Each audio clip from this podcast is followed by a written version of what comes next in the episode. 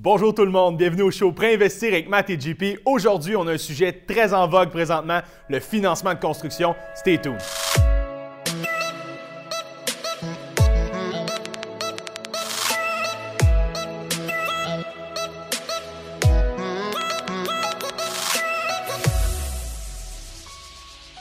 Bonjour tout le monde, Jean-Philippe Paradis, courtier hypothécaire chez PMML. Mathias Saché, courtier hypothécaire chez PMML. Salut Matt. Ça va? Ça va bien toi? Yes, sir. Aujourd'hui, comme Mathias a dit euh, dans l'introduction, on va parler de financement de construction neuve. Euh, la construction neuve, c'est un marché qui est vigoureux. Il y a, beaucoup d'intérêt dans ce créneau-là. Euh, une des raisons, selon moi, c'est la rareté des terrains dans certains secteurs. fait que quand on trouve un terrain, c'est une petite mine d'or, on en profite pour, pour l'optimiser le plus possible et faire un immeuble locatif est une belle façon de le faire. Donc aujourd'hui, Mathias, on va faire un petit, euh, une petite vidéo. Il y a tellement d'informations sur le financement de construction neuve qu'on pourrait faire une vidéo facilement de une heure. C'est pas ce qu'on veut, donc on va y aller de façon euh, synthétisée. Euh, on va survoler et on fera d'autres petites capsules au fil du temps avec des choses plus précises. Oui, exact. Donc d'entrée de jeu, Mathias, une des, un des avantages, on va mettre la table avant de parler de financement concret.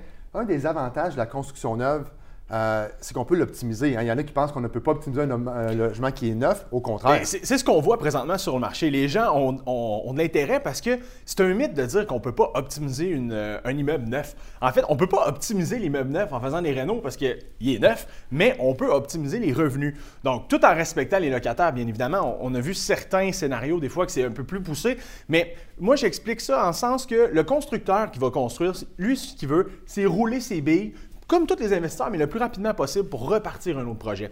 Donc, il va souvent louer les premiers logements euh, au bon prix du marché et les derniers vont se louer peut-être un petit peu plus vite, ce qui laisse un, gap, un, jeu pour les investisseurs pour augmenter les revenus et de façon directe augmenter ta valeur économique. Parce qu'on n'est pas limité à les cinq premières années avec la, la, régie du logement ou le TAL maintenant. On n'est pas limité avec un pourcentage d'augmentation qu'on peut faire d'année en année. Comme on voit dans, le, dans, dans les immeubles moins, moins, pas neufs, en fait, euh, usagés, on est limité par, par certaines augmentations, il faut faire des travaux, il faut justifier notre augmentation tout simplement. Dans le neuf, on n'a pas à faire ça, ce qui est vraiment intéressant. Donc, si le marché peut supporter une hausse, exemple, de 1000 par mois aujourd'hui à 1200 l'année prochaine, on peut le faire. Bien sûr, comme tu disais tantôt, il faut être quand même humain, il faut respecter les locataires qui sont en place, mais si jamais il y a une opportunité, une ouverture, sachez que la régie du logement anciennement ou le TAL maintenant, euh, pendant les cinq premières années, ne met pas de, de barrière.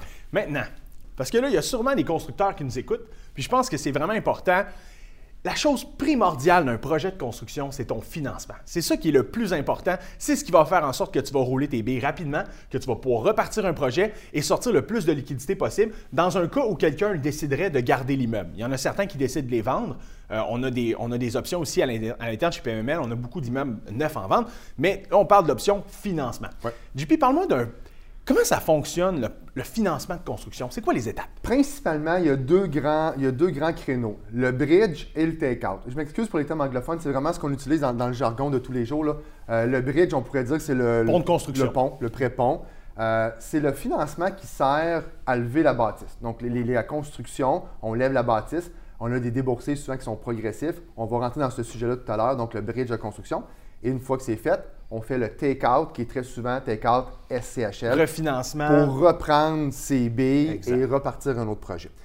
Donc, Mathias, le bridge, bon, il y a différentes banques, il y a différentes façons de, voir ça. On va rester, comme je disais tout à l'heure, en surface aujourd'hui. Principalement, c'est 75% des coûts de construction. Exact. Coûts indirects, coûts directs. Donc, euh, vraiment, là, les coûts indirects, c'est tout ce qui est pour préparer le terrain. Puis, c'est un beau jeu de mots parce que c'est vraiment ça. Donc, tout ce qui va servir à l'étude environnementale, architecte, peu évaluation. évaluation, tous les coûts qui vont servir à amener le projet à terme vont être utilisés dans la mise de fonds et même la mise de fonds que vous avez mis pour acheter le terrain. Que, le terrain ait une dette ou non, l'équité va servir euh, à, la, mise de fonds. Il faut comprendre une chose, par exemple, si on achète un terrain jour J, puis ça c'est un point qui est très important, on achète un terrain 500 euh, 000 aujourd'hui et on fait rien, puis qu'on le fait évaluer, puis finalement il en vaut un million, on ne peut pas prendre un million euh, en date d'aujourd'hui. Ils vont se fier vraiment sur la promesse d'achat, sur le coût payé. C'est plus dans l'année suivante, quand on va avoir travaillé le terrain pour l'amener ailleurs, que là, le, plus-value du terrain va pouvoir être considéré en mise de fonds. Ouais. Donc là, Mathias vient de parler des, coûts indirects, les, soft costs qu'on appelle. Il y a aussi les hard costs, les coûts directs, donc vraiment le, coût de projet, le coût de construction, les matériaux, la main-d'œuvre et tout ça. On met ça ensemble. On fait des chiffrons juste pour, euh, pour euh, bien comprendre. Les hard costs, 1 million pour lever la bâtisse, 100 000 de soft costs, ça fait un projet de 1,1 million. Donc la banque, j'exclus des petits, euh, des petits détails, la contingence et tout ça, mais il y, a des, choses à considérer. On a un projet de 1,1 million, il faut mettre 25% de mise de fonds. Avant que la banque avance une scène. Exactement. Avant le premier déboursé, il faut que la mise de fonds soit mise à 25 La valeur nette du terrain, comme Mathias vient de dire, compte. Donc, si le terrain était payé cash, on va prendre l'entièreté de la valeur. S'il y a une hypothèque dessus, on prend l'équité nette. Euh, puis tant que le 25% n'est pas mis de la part de l'investisseur ou du constructeur ou du promoteur, la banque ne fera aucun déboursé. Exact. Gardez en tête que certaines banques, certaines institutions financières vont demander une performance locative, euh, d'autres que non avant de faire les premiers déboursés. Euh, performance locative, c'est qu'ils vont demander que certains baux soient loués sur plan avant de débourser. Donc, il y a différentes choses importantes à maîtriser. mais gardez, la chose la plus importante, c'est généralement 25% de mise de fonds. Dans les plus gros projets, on peut y aller de façon plus créative si on veut. Avec Il y a certaines banques qui vont accepter des prêts AB, des prêts mezzanines pour pouvoir augmenter le ratio prêt-valeur. Disons qu'on ne sera pas à 75% on pourrait être à 85, 90, dépendamment le secteur de la construction. C'est sûr que plus on est dans des régions, euh, des prime spots, euh, comme on appelle, euh, ben, plus on va être capable de maxer notre financement et aller chercher des, un, autre prêteur pour adosser à ça, pour mettre le moins de mise de fonds possible. Et les banques, souvent, pour faire un esquisse de financement, faire une lettre d'intention, ont besoin de certains documents. Évidemment, ils veulent savoir à qui ils ont affaire. Euh, ce qu'on voit souvent, selon les différentes institutions financières, le coût des travaux. On a besoin de ça, évidemment, c'est la base du dossier. Rapport d'évaluation, ça c'est une pièce maîtresse. La banque veut savoir la valeur marchande potentielle future, c'est de combien? Parce qu'il finance toujours, quand je dis 75% tantôt on se comprend, c'est 75% du plus bas entre coût de construction et valeur marchande. Très souvent, la valeur marchande est supérieure au coût de construction, sinon il n'y a personne qui ferait de la, construction. Effectivement. Donc, rapport d'évaluation extrêmement important. Ils vont se demander un bilan des, euh, des, emprunteurs pour voir qui sont les emprunteurs, capacité de réinjection, l'actif net. L'actif net du client, la capacité de réinjection, euh, pas juste au niveau du 25% Ils veulent voir un peu plus. On le sait, dans un projet de construction, il peut y avoir des imprévus euh, et, des dépassements de coûts. Ils veulent, ils veulent contrôler cette partie-là puis dire écoute, si mon client a un problème avec, disons, peu importe, X, Y, Z dans son immeuble, puis que ça coûte 2 à 3% plus cher, on veut, on veut l'avoir en capacité de réinjection liquide et non pas, et non pas en actif. C'est important. C'est un actif, mais liquide qu'on peut réinjecter euh, sur le moment, tout simplement. Euh, donc, c'est important de fournir au moins ces documents-là à nous, dans un premier temps, qu'on fasse une étude du dossier, qu'on présente ça à la banque. Après ça, viendra les rapports d'impôt, avis de cotisation, le dossier complet, mais au moins les, documents que je viens de nommer sont vraiment importants pour partir Si je peux rajouter un document qui n'est pas un document, mais qui est hyper important pour un projet de construction, l'expérience. Je savais que tu en allais là, Matt, je voulais te le laisser, mais l'expérience, vas-y, c'est vraiment important. L'expérience, c'est un air de la guerre. Euh, un, client qui fait, qui n'a jamais fait de, construction de multilogement, qui a juste fait de l'unifamilial, qui se lance dans un projet de 24 logements demain matin, ça ça passera pas là. Donc, il faut vraiment passer étape par étape du triplex, du quadruplex, du 6 logements, du 8 en montant. Il y a toujours des exceptions, bien évidemment, mais somme toute, règle générale, l'expérience de gestion va être très importante. Ils vont nous demander avez-vous un site Internet des projets réalisés? Avez-vous euh, euh, un genre de portfolio des immeubles qui ont été construits par la compagnie de construction? Donc, si vous êtes le promoteur, Bien, vous engagez une compagnie qui a déjà fait du multi, donc ça, ça va. Mais si vous êtes la compagnie de construction et vous voulez vous lancer dans ce processus-là, ça prend un minimum d'expérience. exact. Donc là, on a, vu le processus. Donc, on s'est qualifié, préqualifié euh, avec une lettre d'intention de la banque. On est prêt, on lance le projet, on lève la bâtisse. Qu'est-ce qu'on fait pour le financement long terme? Ça, c'est le mot français. Alors, en anglais, on dit take-out. Euh, qu'est-ce qu'on fait? Il faut, comprendre une chose, c'est que votre bridge de construction, le pont de construction, c'est une stratégie, OK? Puis il faut, bien penser à notre après. C'est le après qui va jouer. Puis je l'ai dit en entrée de jeu, puis c'est hyper important. Puis il y a beaucoup de gens qui ne savent pas ça, mais on peut commencer le processus SCHL sans que l'immeuble soit terminé, même loué. Donc, on va prendre le rapport d'évaluation, On va prendre les revenus locatifs du rapport d'évaluation et on va aller à la CHL avec ça. Bien évidemment, il faut concorder les délais. Hein. Euh, c'est important. Ton certificat CHL est bon six mois. Donc, il faut concorder le fait que ça soit loué et terminé dans six mois au moins. Après l'approbation. Après la, la post-approbation, exact. Donc, on va faire approuver le certificat CHL pour le projet de construction avec les revenus qui sont inclus dans le rapport d'évaluation. Ce que ça veut dire, c'est qu'on pourrait avoir, même avant d'avoir loué nos logements, même avant d'avoir terminé, le montant de financement potentiel dans le futur. Et ça, c'est un enjeu extrêmement majeur dans un projet de construction. C'est hyper important. Oui. Je suis d'accord avec toi, Mathias, qu'il y avait des anciennes pratiques, je vais dire ça comme ça, hein, qui disaient on ne peut pas envoyer le dossier à la SCHL tant qu'il n'y a pas 90% de fini de construire et 80% habité. Euh, c'est pas vrai. Donc, on peut l'envoyer rapidement. Il faut juste être sûr dans les, dans les délais. Si votre projet prend un an à construire parce que c'est un 48 logements, on ne l'enverra pas le jour 1. On va attendre un petit peu. Mais les délais SCHL sont relativement longs. Vous le savez très bien. C'est environ 2-3 mois faire approuver un dossier SCHL. Et une fois approuvé, le certificat, il est bon 6 mois. Donc, du moment qu'on l'envoie, on a quand même 8 mois devant nous pour finir la construction. Donc, si votre projet euh, prévoit être terminé dans, dans 6 mois, mais on peut l'envoyer dès le jour 1 quasiment à la SCHL. JP, si on arrive, on a l'approbation SCHL, l'immeuble n'est pas fini de construire, est-ce qu'on peut débourser le prêt quand même au prêteur? la SCHL, dans son certificat SCHL, va mettre des conditions au prêteur, à la banque, de s'assurer que les revenus qu'on a mentionnés dans la soumission du dossier sont respectés. N'oubliez pas qu'au début, quand on envoie le dossier, on a peut-être un appartement loué, deux, trois, peut-être même zéro. On a un rapport d'évaluation, par contre. Nous, on va se fier sur le rapport d'évaluation. Si ça mentionne 200 000 de revenus, on qualifie le dossier avec 200 000 la SCHL va approuver de cette façon-là. Il va dire au prêteur, avant de débourser, assure-toi que tu as 200 000 de revenus. Assure-toi, tu m'as dit c'était 12 4,5. C'est-tu vraiment 12 4,5 ou en cours de route, c'est rendu des 3,5, des studios? L'évaluateur va se redéplacer pour confirmer la valeur de toute façon. Donc, c'est important vraiment qu'il confirme que ce que tu disais, que ce soit exactement la même typologie de logement qui, qui a été fait et la valeur marchande qu'on a évalué au départ, est-ce que c'est toujours la même chose? Puis, JP, si jamais on vient, puis là, je sais qu'il y a plein de monde qui se pose cette question-là, si jamais il y a des, on, arrive après, puis que ça ne loue pas comme on pensait, puis qu'on est en dessous des revenus locatifs, qu'est-ce qu'on fait? On est obligé de recommencer le processus au complet? Non. Il faut le dire à la SCHL, ça c'est clair, il faut le dire à la SCHL, mais on n'a pas à refaire le processus. Il y a un souscripteur qui est déjà attitré au dossier. On reparle avec ce souscripteur-là. On va dire, on n'a pas 200 000 de revenus, finalement, on a 195 000 de revenus. Peut-être que ça ne changera pas le dossier parce qu'on a différents ratios. Il y a des RCD, il y a des TGA, il y a plein de choses qu'on peut voir. On est peut-être correct quand même à 195 au lieu de 200 000, mais on n'a pas le choix. La banque ne peut pas débourser tant qu'on n'a pas le montant exact final et que l'immeuble n'est pas euh, construit. On peut donner une bonne idée du montant de financement qu'on va avoir, puis ça, ça l'enlève un poids ses épaules des, constructeurs, parce qu'avec la hausse des coûts de construction actuellement, je pense que c'est bon de savoir où on s'en va pour la suite. Puis ça fait en sorte qu'on on sait notre projet futur va être où. Et la SCHL a passé des nouvelles réglementations de GP, puis ça m'amène, c'était pas prévu, mais c'est pas grave. Ça m'amène au point que les retraits d'équité, sont contrôlés par la SCHL pour les, constructeurs? C'est un très bon point, Matt. Donc, vous savez, depuis le 29 mai 2020, c'est une date qui est marquante pour le domaine. On se souvient de la date, c'est un vendredi. Euh, je m'en souviens encore où j'étais quand on l'a appris.